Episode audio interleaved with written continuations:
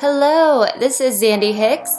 This podcast is called Bold, Brave, and Daring because, well, that's already inside of you. You can choose to be bold, brave, and daring every day of your life, and this podcast teaches you how to walk through life with God, Him showing you how to become bold, brave, and daring. This podcast is like letters from God Himself. So stay tuned because I know that He wants to speak right to you.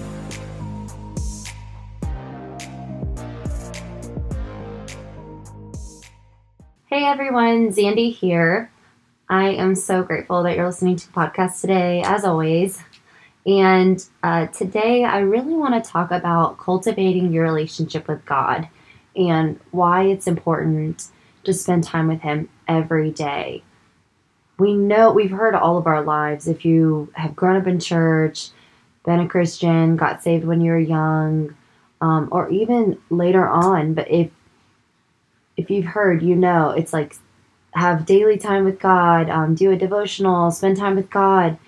It can seem very intimidating to start that when you don't know where to start. So I'm going to talk about where to start and why it's so important. So let's start with the why first. I think that the word cultivating has been coming to my mind a lot because it's just really truly about growing your relationship with God. The definition of cultivate is to acquire or develop. Um, it's, so it's an ongoing everyday process of developing your relationship with God. And then the, another definition is prepare and use for crops and gardening.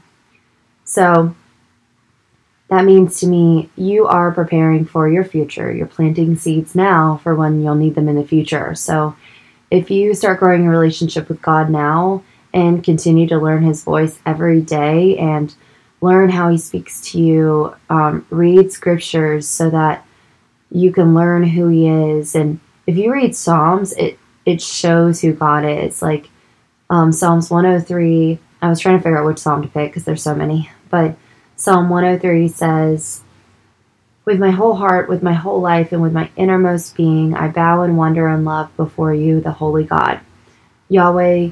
You are my soul's celebration, which Yahweh is like God breathed in and God breathed out. So, like Yahweh, like that kind of feeling. That's what that means. How could I ever forget the miracles of your kindness you've done to me? You've kissed my heart with forgiveness in spite of all that I've done. You've healed me inside and out from every disease. You've rescued me from hell and saved my life. You've crowned me with love and mercy. You satisfy my every desire with good things.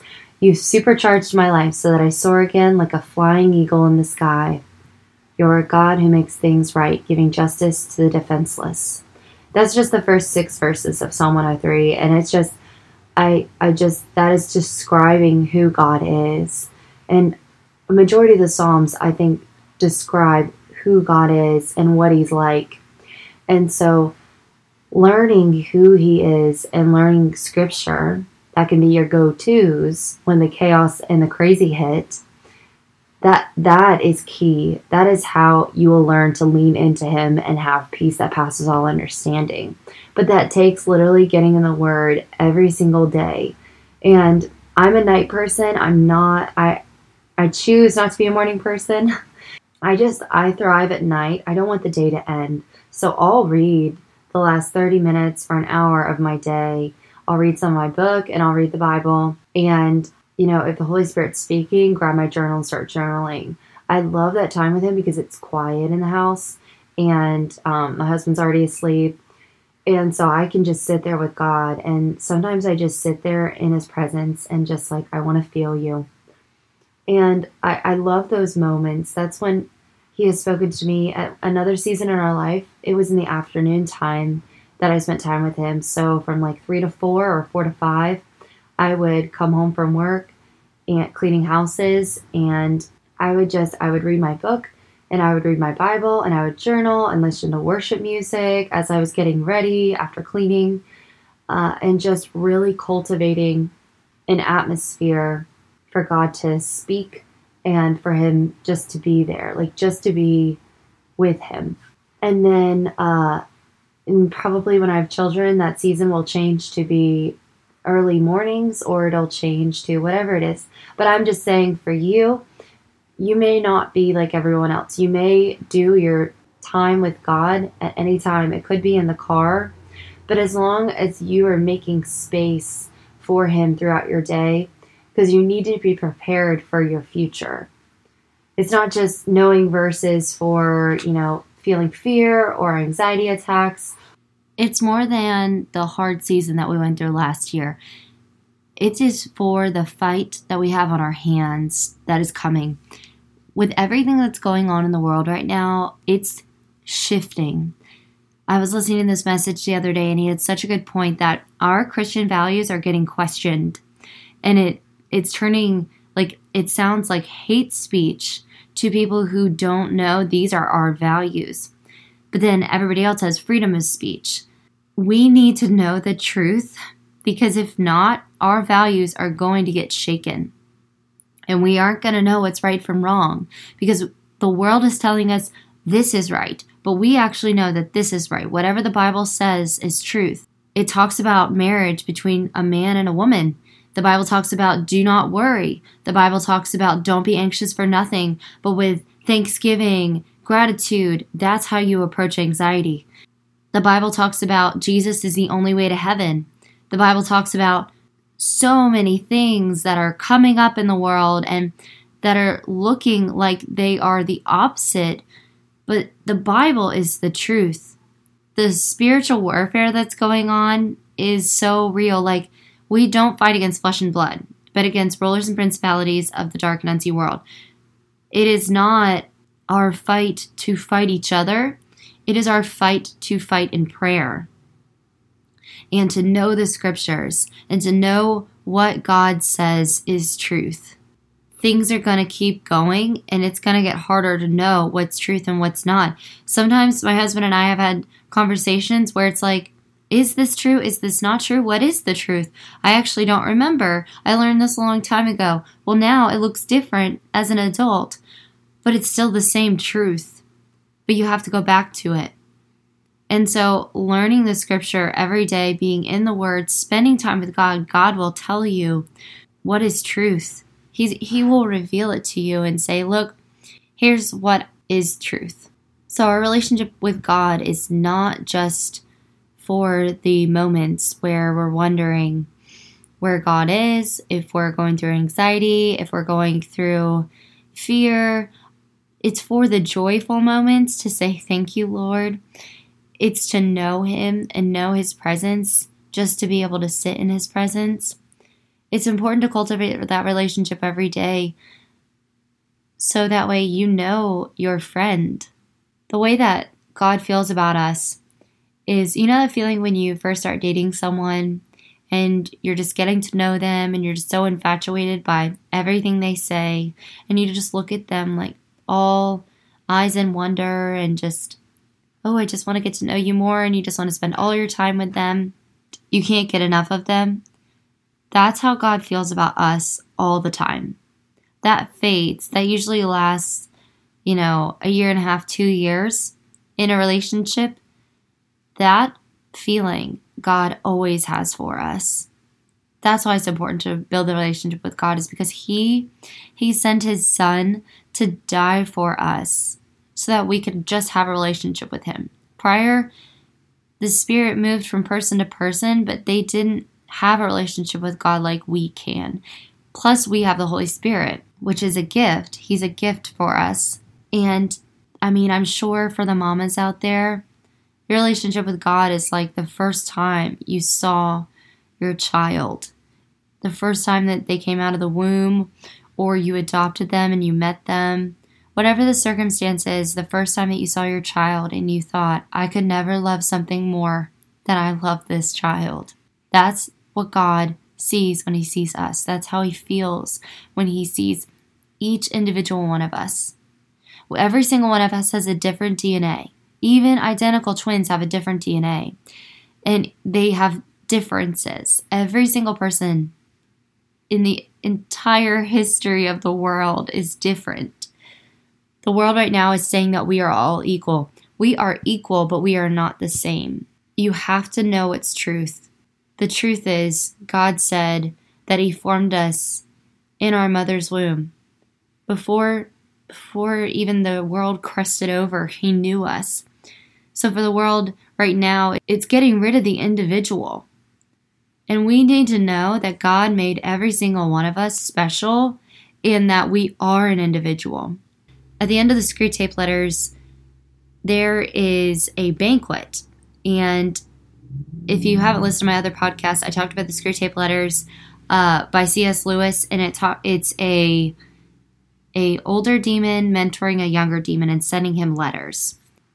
At the end of that book, they're they're having a banquet and they're celebrating that they're getting rid of the individual. This book was written in 1941. So C.S. Lewis at that time knew what was to come. I think that all of his books are definitely God ordained. That is what's happening in our culture today.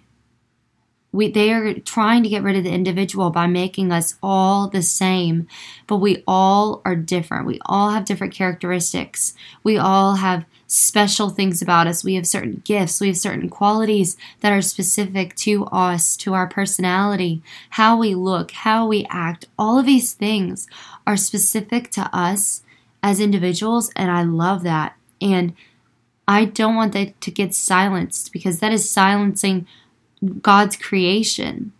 And so cultivate your relationship with God because you're gonna need to know for the future what to say to people, how to feel about certain situations, how to walk in confidence and faith, knowing that God, God is in charge of my life.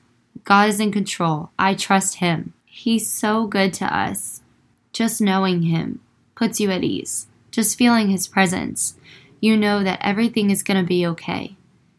Right now, we're my husband and I are in a season of like, what's next? What do we do? And I just keep thinking of this Jenn Johnson YouTube video where she's like, What's next, Father? What would you like to do next? With an excitement. And that's how I feel about this next season of life, this shift in our culture. It's good because God is good and He always uses what the enemy meant for evil for good cultivate your relationship with him. Make sure you're you're growing it, it's active, it's developing into deeper and deeper relationship with God. So that way when you're like David, who wrote Psalm, in a cave fighting for your life, whatever circumstance that might be, you can go back to his word and be like, I am in the same place, but you know what? I can get out of this because he did, by listening to worship songs. He wrote his own and spending time with God, writing, creating, whatever it may be for you. But take that time daily.